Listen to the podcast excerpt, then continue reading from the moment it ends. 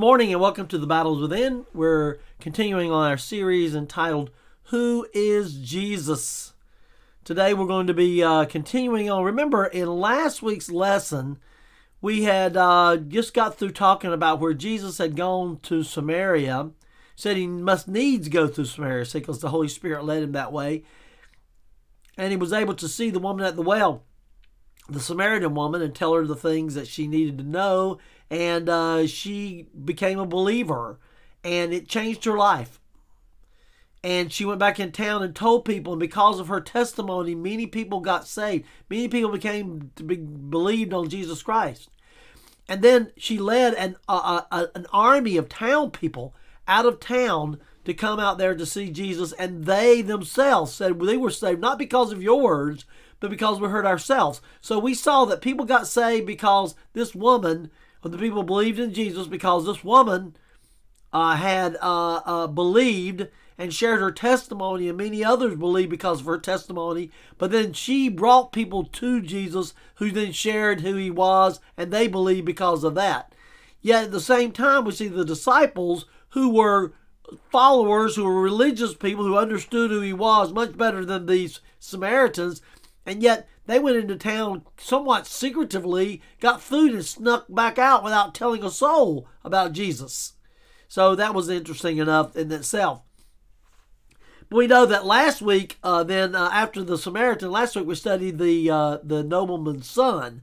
That how Jesus had left Samaria and was on his way into Galilee, and he decided he would not go back to Nazareth right now. And remember, he said he wouldn't go back to Nazareth because a prophet is not known in his own country. So he uh, was tearing around Na- Galilee, and uh, while he was in Galilee, he was performing miracles. Well, we know John was the only one that told us about this because John was with him. Well, then it tells us that uh, uh, uh, the nobleman came to him and said, Listen, my son in Canaan, 17 miles away, is sick and dying, and I need you to come and heal him. And Jesus said, You know, why does everybody require me? You think I have to be there? To, to, to heal him?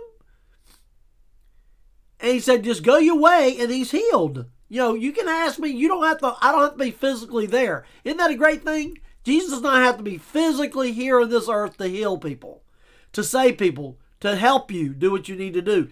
Jesus is here. Jesus is God. So he was trying to demonstrate to the nobleman that Jesus was God. He wasn't just a man who had to be somewhere. He was God, and God is everywhere, as David said.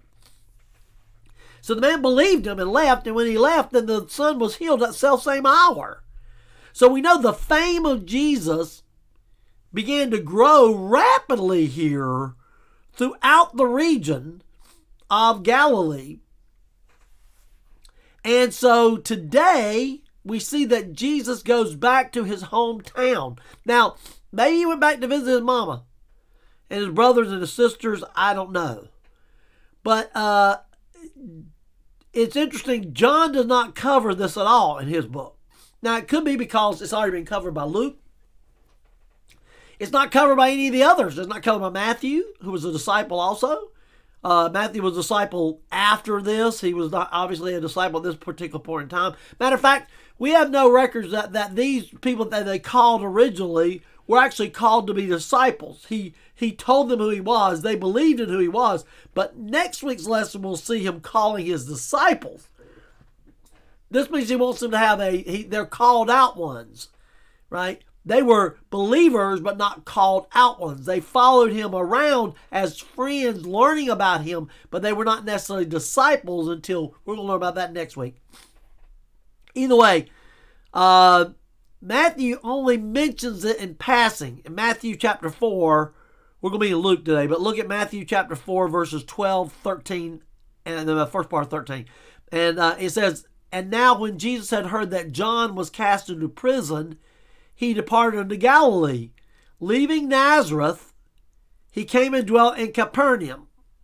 So we see that he departed into Galilee, and then there's a gap between that semicolon and leaving Nazareth. So something happened. Somehow he went and departed into Galilee, and then some time went by, and leaving Nazareth, he came and dwelt in Capernaum. We're going to see then today probably why he came and dwelt in Capernaum because he was rejected in Nazareth.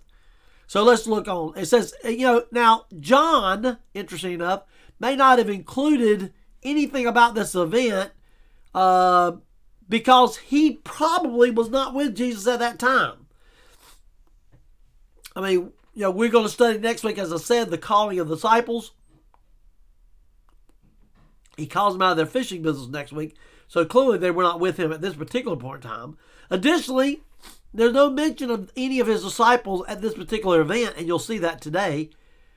And if they had been there, then what would have happened to them? You know, when the crowds tried to kill Jesus, what happened to the disciples?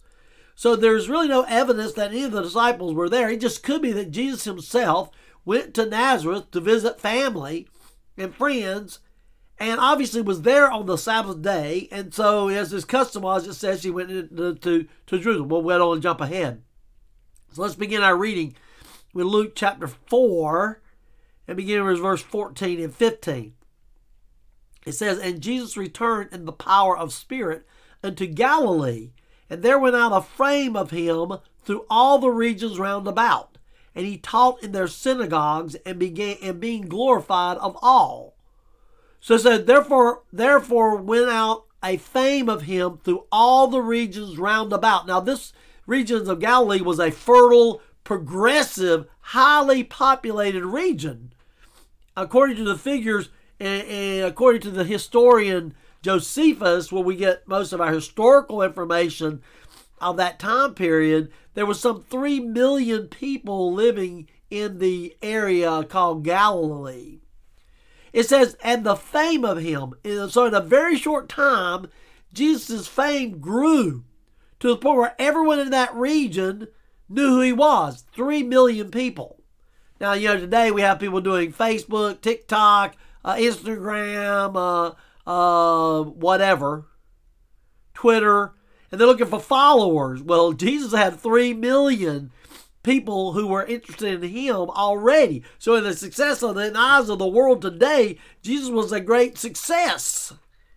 Already, his fame was spread throughout the region.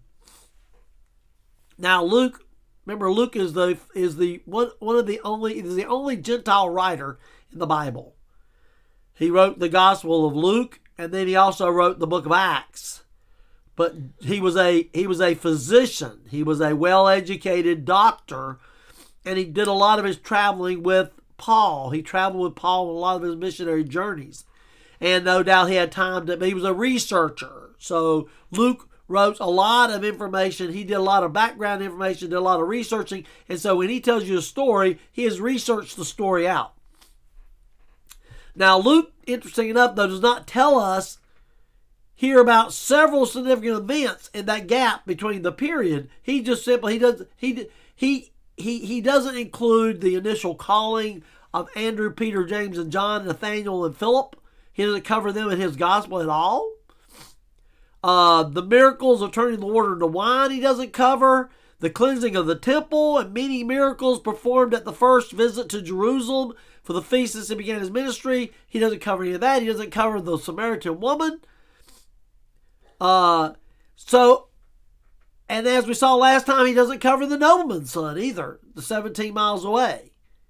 So he just kind of wraps it all up and said his fame grew. He, that's why John, when John wrote his gospel, included these events because they're not been included by anybody else. Why did Luke leave those out? Obviously, divine inspiration of the Holy Spirit left them out. They didn't. They did not. The God did not want Luke telling the story. He wanted John to tell the story. So John told the story. Don't take little of it. Don't take into consideration well it wasn't written somewhere else. Therefore, listen. If it's written one time, one time is enough. It doesn't have to be written again. But all the scripture, none of the scriptures disagree with each other. So there was just a gap in there. It says he taught in their synagogues, being glorified of all. It appears that most of his fame, by the way, of Jesus did not come from his healing ministry, but from his teaching ministry. You know, the people were inspired by his teaching of the Word of God. They were hungry for the Word of God. You know, all they had was the atonement. Some of them had the writing of the Scripture. It was very difficult to get. Remember, it had to be handwritten on scrolls, and it was not an easy task. And it was very expensive to get one.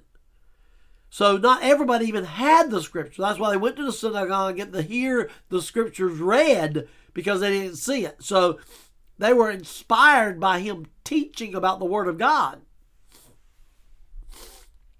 I have a little sinus problem today. I apologize, but so then Luke four sixteen says, and he came to Nazareth. No, it didn't say the disciples. It says he. So I believe he came by himself. And I think that's indicated in the story. It says, and he came to Nazareth where he had been brought up. And as his custom was, he went into the synagogues on the Sabbath day and stood up to read. So it says he came to Nazareth where he was brought up. After his fame was spread abroad, you know, Jesus made his way back home to his hometown of Nazareth. Again, I think he possibly went back to uh, uh, uh, to to to visit his family, his friends. It's also possible that Jesus might have wanted to start, eh, allow his hometown to be the center of his earthly ministry. So before he established his ministry, he wanted to see how he was going to be received in Nazareth. Now, Jesus knows all things, so you think he would know how he felt, how things were there. But I think, you know, it's interesting enough that, you know, let me talk about this just a moment. You know, Jesus knows who's going to be saved, who's not going to be saved. He clearly does, does he not? He knows what you're going to do before you do it. He sees the past, present, and future. There's nothing you can do that he doesn't know. You can never, you can never surprise God, but you can certainly disappoint him. See, God wants the best for you. See, the Bible tells us God's not willing that any should perish, but that all come to repentance. That Jesus died for the whole world. For God so loved the world that he gave his only begotten. He didn't die just for a few, as some people falsely teach. Jesus died for everyone. If you go to hell, you go to hell because you chose to go to hell. You chose to reject Jesus Christ, not because Jesus did not die for you. His blood was shed for you. It was shed for the lost as much as it is for the saved. Okay? So here we see another example here that even though Jesus knew what was going to happen, he had to give them the opportunity. He gave them the opportunity because they could say, you know, well, you know, why didn't he start a ministry here? You know, why didn't he come home? Uh, you know, we were, you know, why didn't he come to us first? Jesus did. He came to them and they rejected him. We'll see today. So the point was that he did come, and it's possible that he came to give them an opportunity just a little background on Nazareth. We talked covered this before, so we're not going to cover a lot of it. But Nazareth laid in the hills about 12 miles southwest of the Sea of Galilee. Very fertile land. Uh, excava- excavations were conducted, uh, you know, on that area, and, and, and they found that every piece of space was used effectively. Every piece of space in Nazareth. Nazareth was built on a porous rock so, uh, as well as buildings above the ground, there were underground cisterns for water, vats for oil, silos for grains. They were bored into the rock because it was porous rock. There was a single ancient spring of water. So, therefore, everyone had to come to the same well. It was a conservative town, you know, pretty much clinging to those Jewish cultures of the day. this is unusual because remember, they're in Galilee, and Galilee is a society were uh, a lot of affected by a lot of Greek thought and culture, you know, modernistic progressives, you could say. And yet Nazareth remained a conservative, uh, traditionally Jewish culture. Uh, there was about 400 people uh, in the town, so everybody in that town knew everybody else, right? Everybody in that town knew everybody else. So everyone here knew who Jesus was. We'll see that in a minute too. The people were physically robust, strong minded, practical, respectful of traditions, loyal to family. Yeah, this was a strong, this was a strong Jewish community. They spoke uh, Aramaic, which is a, a language with a strong poetic tradition. And they viewed that being able to talk well was a valued skill. So Jesus grew up in a town where he learned a poetic style of language which was what people would want to listen to, right? And he was also able to talk well as a valued, skilled person. So he was trained from youth how to speak properly because they valued that. Also, young Jewish men were expected to be literate. They were expected to be able to read. The queen, Jewish queen Salome Alexandra, had made reading and writing compulsory for all Jewish boys so that they could study the Torah. Now, just a moment about who Queen Salome Alexandra was. She's the only Jewish queen to rule Judea.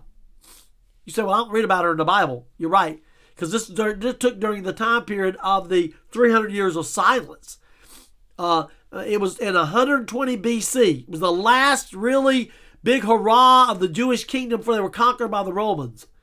Uh, she was a part of the Maccabean family. If you know anything about the Maccabees, the apocryphal books that were written uh, were were included in the Maccabees, and this was a historical document. Now, from a historical perspective, the Maccabee books are interesting to read.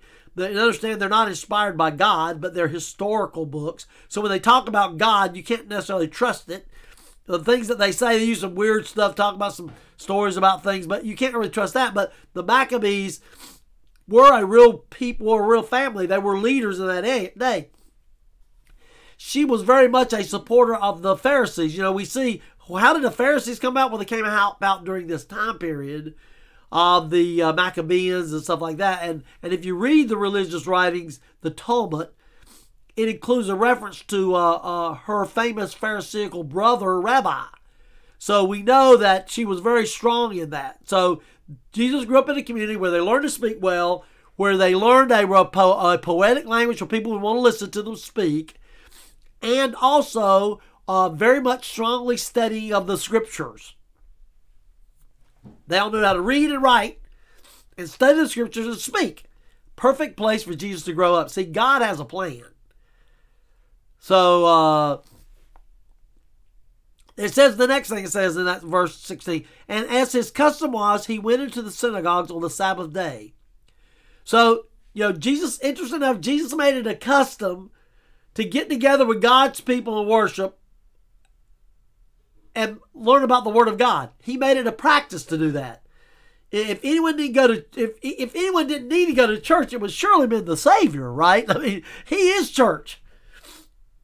But he knew the importance of being with God's people and learning about God's word. Isn't that a message we can get today? For this, that if, if, if, if church was needed, Jesus needed to go to church, don't we? So as we prepare today for the Lord's Day, that, that happens to be the day that we're doing this message on, uh, you know, are you ready to go to church today? Are you ready to worship God today in the service? You know, people say, well, I can watch them online. It's not the same thing as it is in person you know, bring your hearts together and uh, two, two or three gather my name, there shall be also. Now, if you can't get out, you can't go. I understand that, and God understands that. But if you can go, don't forsake the assembly, the assembly of yourself together. Okay, then it says, and so Jesus in the synagogue, and it said, and stood up to read. Now, here's the usual order of service of the synagogue. First of all, it began with an opening prayer and praise. You know, we do that in our church. Don't we open it with word of prayer? We have singing and have a prayer or whatever. Then they have the reading from the law. They read the book of the law. Then they read from the prophets and have a sermon. And perhaps they do it from a learned visitor. You know, if somebody, a learned visitor comes in, they would share their pulpit with the learned visitor and allow him an opportunity to speak. But this is after they read the law. So on this occasion, Jesus was viewed as the learned visitor. Now, we're not sure that he ever spoke in the temple before that, but we know now for sure he does this day.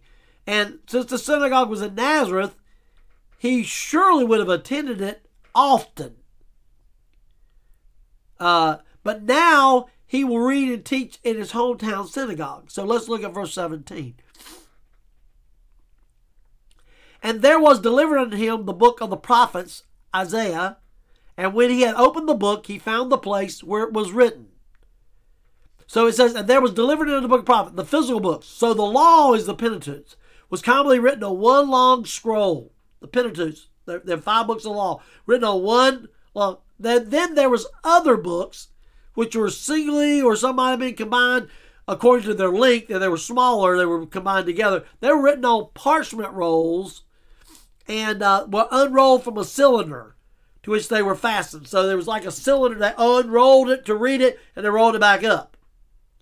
So no doubt Isaiah, being a pretty big book, was rolled on a roll by itself. So they had already got the reading. The, the they, they, they said, all right, Sabbath services, there's two lessons. First was always taken from the Pentateuch, the law. Moses' five books written on parchment, usually between two rollers.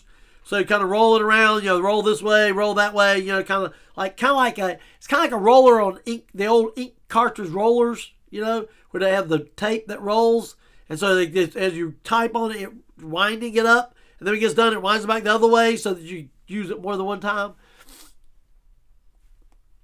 So uh, the day's lesson was left unrolled for the reader's convenience. So the uh, the prophets were on a single roll with no particular portion being left open. So it says, so they had already no doubt had read the. Uh, uh, it says they're delivered. They were delivered unto him.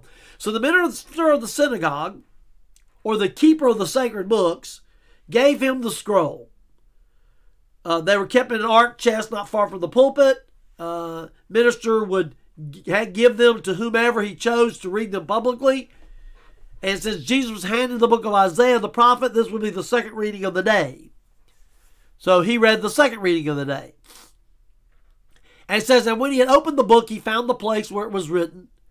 So it's probably it's probable that Jesus, when the roll of Isaiah was handed to him by the rule of the synagogue, uh, specifically selected this section containing this passage. So they gave him the book of Isaiah, and Jesus unrolled it to the passage that he wanted to. It's like opening your Bibles up on a you know, particular book. He opened it up to the particular area. In this case, he had to roll the scrolls to get to the passages that he wanted to get to. Verse 18 and the Spirit of the Lord is upon, here's what he read The Spirit of the Lord is upon me, because he hath anointed me to preach the gospel to the poor. He hath sent me to heal the brokenhearted, to preach deliverance to the captives, and recovering of sight to the blind, to set at liberty them that are bruised. Now he's reading from Isaiah 61 1 and 2. And this is what Isaiah 61 1 and 2 says because this is not exactly the words. So it says, The Spirit of the Lord God is upon me, because the Lord hath anointed me to preach good tidings unto the meek. He hath sent me to bind up the brokenhearted, to proclaim liberty to the captives, and the opening of the prison to them that are bound, to proclaim the acceptable year of the Lord, and the day of vengeance of God, to comfort all that mourn. Now,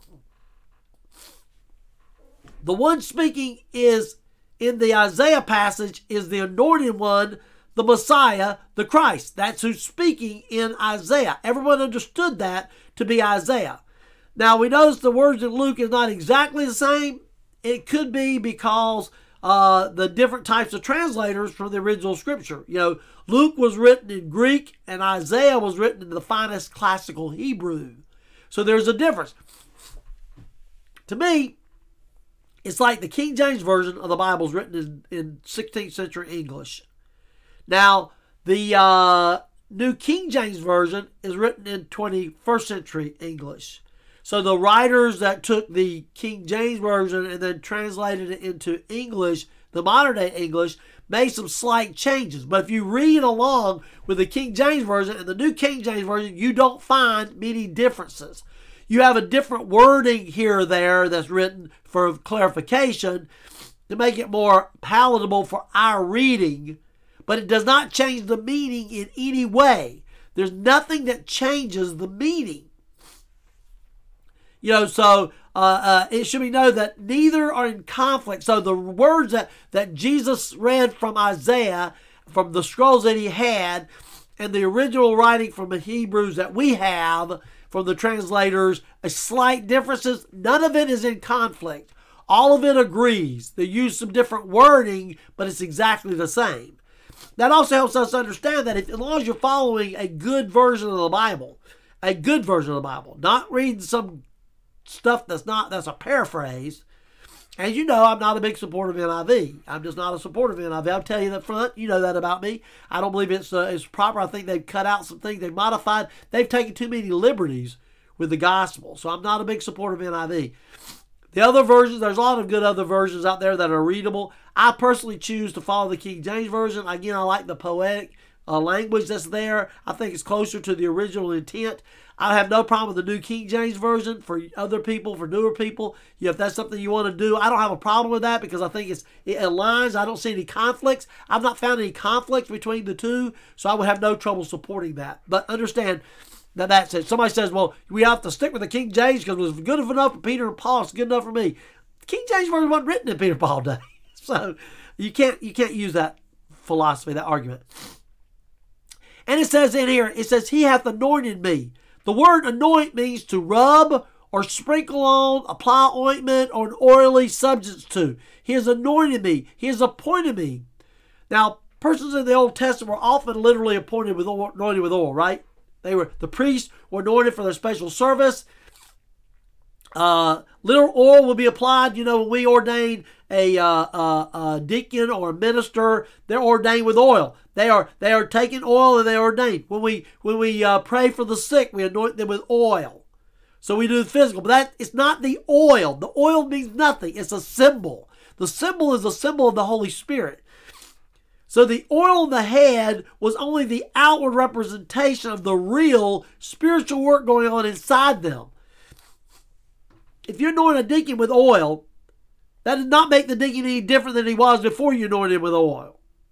You understand? It's a symbol to the world that the Holy Spirit has come into his life. It's an act that we do in public so that the world knows that the Holy Spirit is going to be driving them. Uh, it says in this prophecy, uh, in this prophecy, the Messiah announced that he is here to heal the damage that sin brings. Sin destroys, folks. It destroys. We have sickness today. I'm struggling with a sinus issue now because of sin. That's right. I mean, before Adam fell, there was no sickness. There was no thing. We all survived. Now, because of the world we live in today, so all kind of this pandemic that we're going through is the result of sin. Uh, because the the original the original virus would not been available if it not been for sin. Sin has done significant damage, so there needs to be great work. He says then also he says to preach the gospel to the poor. Uh, that means to preach means to herald. I say all of us are preachers. You know, yeah, I'm an ordained minister. That doesn't mean that I'm the only one that can preach. You should be a preacher. Somebody asked me before, can women be preachers? They better be preachers, right? I mean, we all need to preach. There's a difference between being a pastor though and being a preacher. Pastors have specific requirements, but we're all called to preach or to be a proclaimer. He said he was called to be to preach the herald the good news. Those who literally cower before the great God. Jesus came to the needy, financially and spiritually. Sin impoverished, and the Messiah will bring good news to the poor. He says, heal the brokenhearted. He's here to cure those who have suffered extreme sorrow. He's speaking about spiritual, whose spirits have been crushed because of sin. It literally means to be underfoot of the conqueror. See, Jesus knows your sin. Job 23:10. He that knoweth the way that I take. Jesus cares in 1 Peter 5 7, casting all your care upon him, for he careth for you. Jesus is there with you. Hebrews 13 5, for he hath said, I will never leave thee nor forsake thee. Jesus is working. Romans 8 28. For we know that all things work together for them that love God to those who are called according to his purpose. Don't give up. The Lord is on your side. Sin breaks your heart. The Messiah has good news for the brokenhearted. He said, Preach deliverance to the captives. Literally, those held at spear point. To declare that there is freedom to everyone held captive by Satan's spear. Jesus said he's come to do that. Sinners are held captive. They're in bondage to Satan. Jesus can set them free, folks. He can set the sinning saint free. To be free, a person must submit under God's almighty hand. 1 John 1.19 says, If we confess our sins, he is faithful and just to forgive us our sins and to cleanse us from all unrighteousness. See, sin makes people captive. They enslaved them. But the Messiah has come to set them free. He says, recovering the sight to the blind, to give sight to those blinded by smoke, is what he's saying. The mentally and spiritually blind. See, we, we see we don't see clearly today because we're we're in this fog of sin around us. We're this haze, this pollution that we can't see the truth because sin blinds us. It says in 2 Corinthians 4 4, in whom the God of this world, talking about Satan, have blinded the minds of them which believe not, lest the light of the glorious gospel of Christ, who is the image of God, should shine unto them. See, he says he comes to recovering of sight to the blind, recovering of sight to the blind, because originally the world knew Christ. But because of man's sin, they blinded their eyes. 2 Corinthians 3 4. But their minds were blinded. 2 Corinthians 11 14. And no marvel, for Satan himself is transformed into an angel of light. 1 Timothy 4 1. Now the Spirit speaketh expressly that in the latter times some shall depart from faith, giving heed to seducing spirits and doctrines of devil. See, Jesus can open the eyes blinded by Satan. Binded to hell, consequences, danger. He can fix all that. Sin binds us, but the Messiah has come to heal our spiritual moral sickness it says, set at liberty them that are bruised. You know, to release us from that bondage of sin. Sin causes damage in our lives. People who are alcoholics before they're saved still suffer with the physical effects of alcoholism. People who've done things that are, people who've stolen are in prison and get saved, they're still in prison because they're still suffering from the sins that they did. But he sets them at liberty. He releases them from those bonds, the crushed and oppressed. Satan is having a great time at the expense of God's children. Satan has no right, though, to, to, to trash your life. He has no right to infiltrate your mind. He has no right to devastate your life. God, Jesus said, He came to set at liberty them that are bruised. So you have the authority over him. Ephesians 4:27. Neither give place to the devil. James 4 7. Submit yourselves therefore to God. Resist the devil, and he will flee from you. Revelations 12 11. And they overcame him by the blood of the Lamb and by the word of their testimony, and they loved not their lives unto death. You do not have to be continually beaten up by Satan. Jesus promises you victory. 1 Corinthians 15 57 says, But thanks be to God, which giveth us the victory through our Lord Jesus Christ. But you understand, it's up to us to walk it. It's up to us. Sin oppresses its victim, but the Messiah comes to bring liberty to the oppressed. Luke 4:19. Then he says, he's continuing all those messages, bring this quote, to preach the acceptable year of the Lord. The time when God is willing to accept people or receive sinners is coming to him. Is coming. The gospel assures us that the guilty may return and God will graciously receive them. There might be an allusion to the year of Jubilee, but we're not even going to cover that. We don't have time to do that.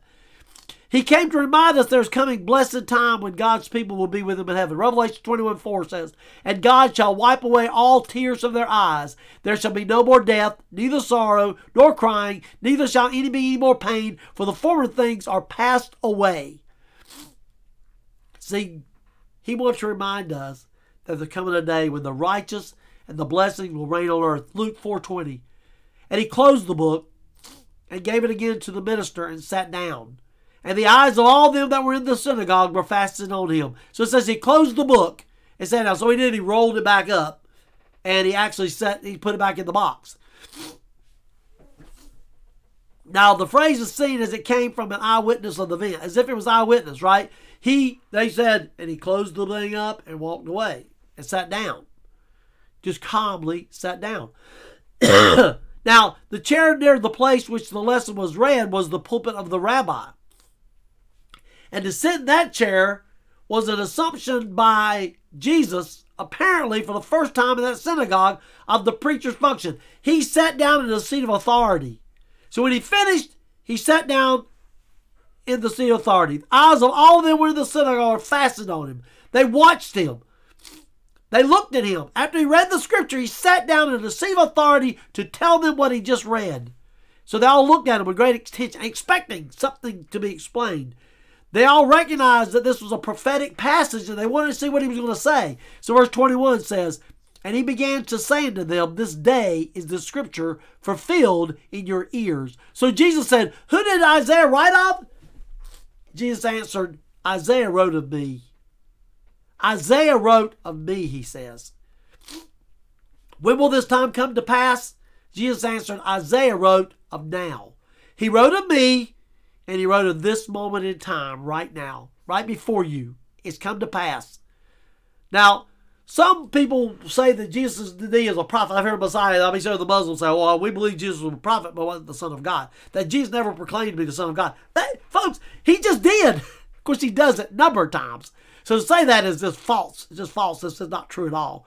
It's a both-ways lie because Jesus himself said that he was the truth, the way, and the right. Nobody comes to the Father but me. But here we see again, he clearly identifies Isaiah says, This is the prophet. This is the one come. This is the Savior of the world. Today, you see it. I'm He, and it's now. Now, all it says, and all bear him witness in verse 22. All were witnesses of the power and the truth of what he said. They all heard it. They understood it. They reasoned in their consciousness. They approved of it. They believed that this was what he was saying to be true. And they wondered about it. What? And they started thinking. They were struck with the truth and the force of his words, especially when they remembered that that he was a native of this place. Hold on, though. You thought about it. This is the Savior. He said, now's the time. Hold on. And then their minds started to doubt, right? Kind of like Peter stepped out of the water. Once he looked around, he started to doubt. These people started doubt. Hold on. This is the Messiah? Hold on. He's been in our midst. He's one of us. We all knew him all his life. Now he claims to be the Messiah? How can this be? He now gives them so much evidence that he was, he now gives them so much evidence. The, the, it says his gracious words, they said. The words of grace or favor, the kindness, the affection, the tender exposition. This was not what they expected of the, of the Messiah. They expect the Messiah to be a, a conqueror. You know, this is so much different than the harsh teaching of the Pharisees that teaches you all these rules you have to do. Jesus said he spoke to him of gracious words, God's grace, God's love, God's redemption. It was so much different than what was expected of the Messiah. Literally, the people said the words were full of grace. Jesus' words was full of grace. Jesus' words today to you is full of grace. Luke 24, Luke 4 23. And he said unto them, Ye will surely say unto me this proverb, Physician, heal thyself. Whatsoever we have heard done in Capernaum, do also here in thy country. He said, You're going to ask me to do those things that I did other places. You're going to ask me to prove that I'm the Savior. You're going to ask me to prove that I'm God's Son. You're going to ask me to do those things that you've seen done in other places. He says, remember John 2 12 mentions a brief visit to Capernaum with no other details. And John 4 46 to 54 tells us about when Christ was at Cana, how he healed a nobleman's son. These people knew of these miracles. He said, You're going to ask me to perform those same things in front of you. Uh, and Jesus probably heard the crowd demanding some signs, you know, uh, like, show us, you're the Messiah, show us some miracles. You did them in other places, do them here, show us. Kind of like a, they wanted a dog and pony show here. Luke 4.24, and he said, Verily, verily, I say to you, no prophet is accepted in his own country. Interesting, John quoted this, we already read in John 4.44, for Jesus himself testified that a prophet hath no honor in his own country. See, Jesus knew this before when he went into Galilee. He said, listen, I'm going to go into Galilee region. I'm not going to Nazareth yet because a prophet is not known in his own country.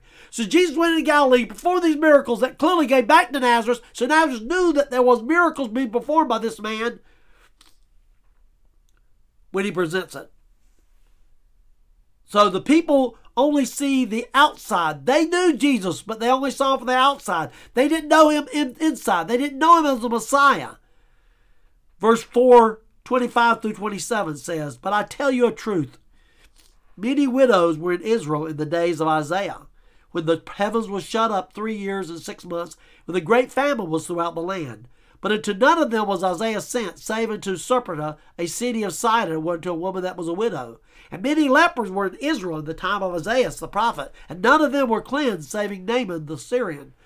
Now, so he talks about the widow, and he talks about Naaman the Syrian. These were both Gentiles. And both were living in the times of widespread unbelief in Israel. And Jesus points out that God bypassed all the widows in Israel and turned to the Gentiles. He healed the people that were Gentiles. Why? Because they had lack of faith. And he went to the Gentiles because the Jews had rejected God. Jesus said, Listen, I'm doing all these great things, these miracles in these lands here to the Gentiles because the Jews have forsaken God. Because your unbelief, I can't perform any of those miracles. You want these miracles done, but I can't perform miracles today because you don't believe in me. See, you don't question, you don't believe me to be the Savior of the world. The nobleman's son was saved 17, was healed 17 miles away. Why? Because of his faith. I can't do anything here because you don't believe in me, he said. Let me tell you, folks, Jesus can't do anything for you if you don't believe in him. If you don't believe Jesus can save, Jesus can heal, Jesus can do these things that he does, he can't. He will never force his will upon you. And Jesus said to these people in his hometown, I can't heal you. I can't perform these miracles because you won't believe. As a result, verse 28 said, And they all in the synagogue, when they heard these things, were filled with wrath. This, by the way, is the first time that's mentioned of Jesus' opposition, of this hostility towards Christ. And it came started in his hometown. What seemed to spark the Nazarene's fury was the fact that they said, Because you as a Jew reject me, I'll go to the Gentiles. I will have faith among the Gentiles. Praise God, we as Gentiles are saved but unfortunately, we're saying We have the gospel given to us because the Jews rejected it. You understand? Luke, who's writing this, is a Gentile too. The gospel was given to the Gentiles because the Jews rejected. But the gospel was going to be given to the Gentiles. It was supposed to come through the Jews to the Gentiles. That was God's plan. But again, God's plan will be true no matter what. So, verse 29 and rose up the crowd rose up, thrust him out of the city, and led him into the brows of the city, bowels of the city where the city was, that they might cast him down headlong. They took him to the cliff and were going to throw him over. The initial amazement of Jesus turned to hostility pretty quick. The crowd turned pretty quick. All this took exception to one of their own, Joseph's son, making an impressive claim for himself and then not willing to do the miracles. They wanted some physical proof of the validity and he could not do it because they had no faith. They anyway, in any way, they recognize, they, they failed to recognize Jesus as a prophet. They can only tell them what the prophet of Israel had been faced with similar disbeliefs, but they had performed mighty miracles outside of Israel because of the lack of faith of Israel. So it was a word of judgment that Jesus effectively spoke against them.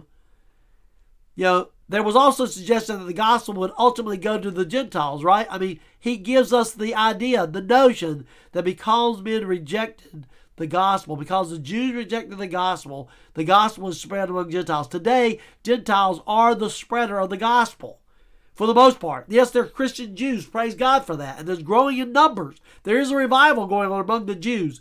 But thank God for Gentiles who are spreading the gospel around the world today because God's great blessing. Verse 30. But he passed through the midst of them and went his way. A miracle happened here.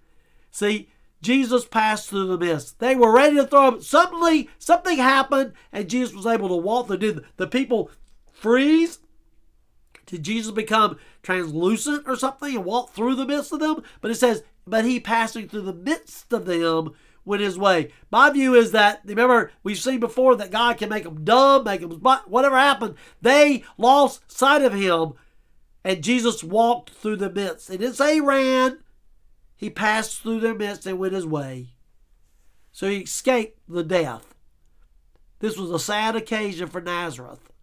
But we see he will go back again later, and he will not receive much better welcome, a little more. They're a little more fearful of him, I think, next time but but but that's what it was. So we see here today that Jesus proclaimed himself to be the Savior in his hometown, and they rejected him. And because of that, he turned towards the Gentiles. And uh, he said Gentiles have the opportunity to lead. Next, uh, next week, we're going to be seeing Jesus actually calling his disciples, some of his disciples next week. So, uh, but that's all we have time for today. I thank you for your time and your attention today. Let's pray. Lord, I thank you for this opportunity that we're here today. I thank you, Lord, for your word. I thank you, Lord, for your son who's willing to come. I thank you, Lord, he's willing to stand up and let us know who he is. Clearly telling us he is the Savior of the world what that means. And Lord, I pray you help us not be like the Nazarite, the Nazarenes who rejected the truth, but Lord, let us hear it, understand it, apply it. Let us accept that truth. Let us not be ones that He's got to go somewhere else to work mighty miracles, but work mighty miracles in our life because we believe. Again, we thank you, Lord, for all you do for us. In the mighty name of Jesus, we pray. Amen. I thank you for your time and your attention today. Um, I, I, pray that uh, God would bless you in everything you do. Get in God's Word. God's Word is mighty and it's powerful. And uh, we'll see you next time.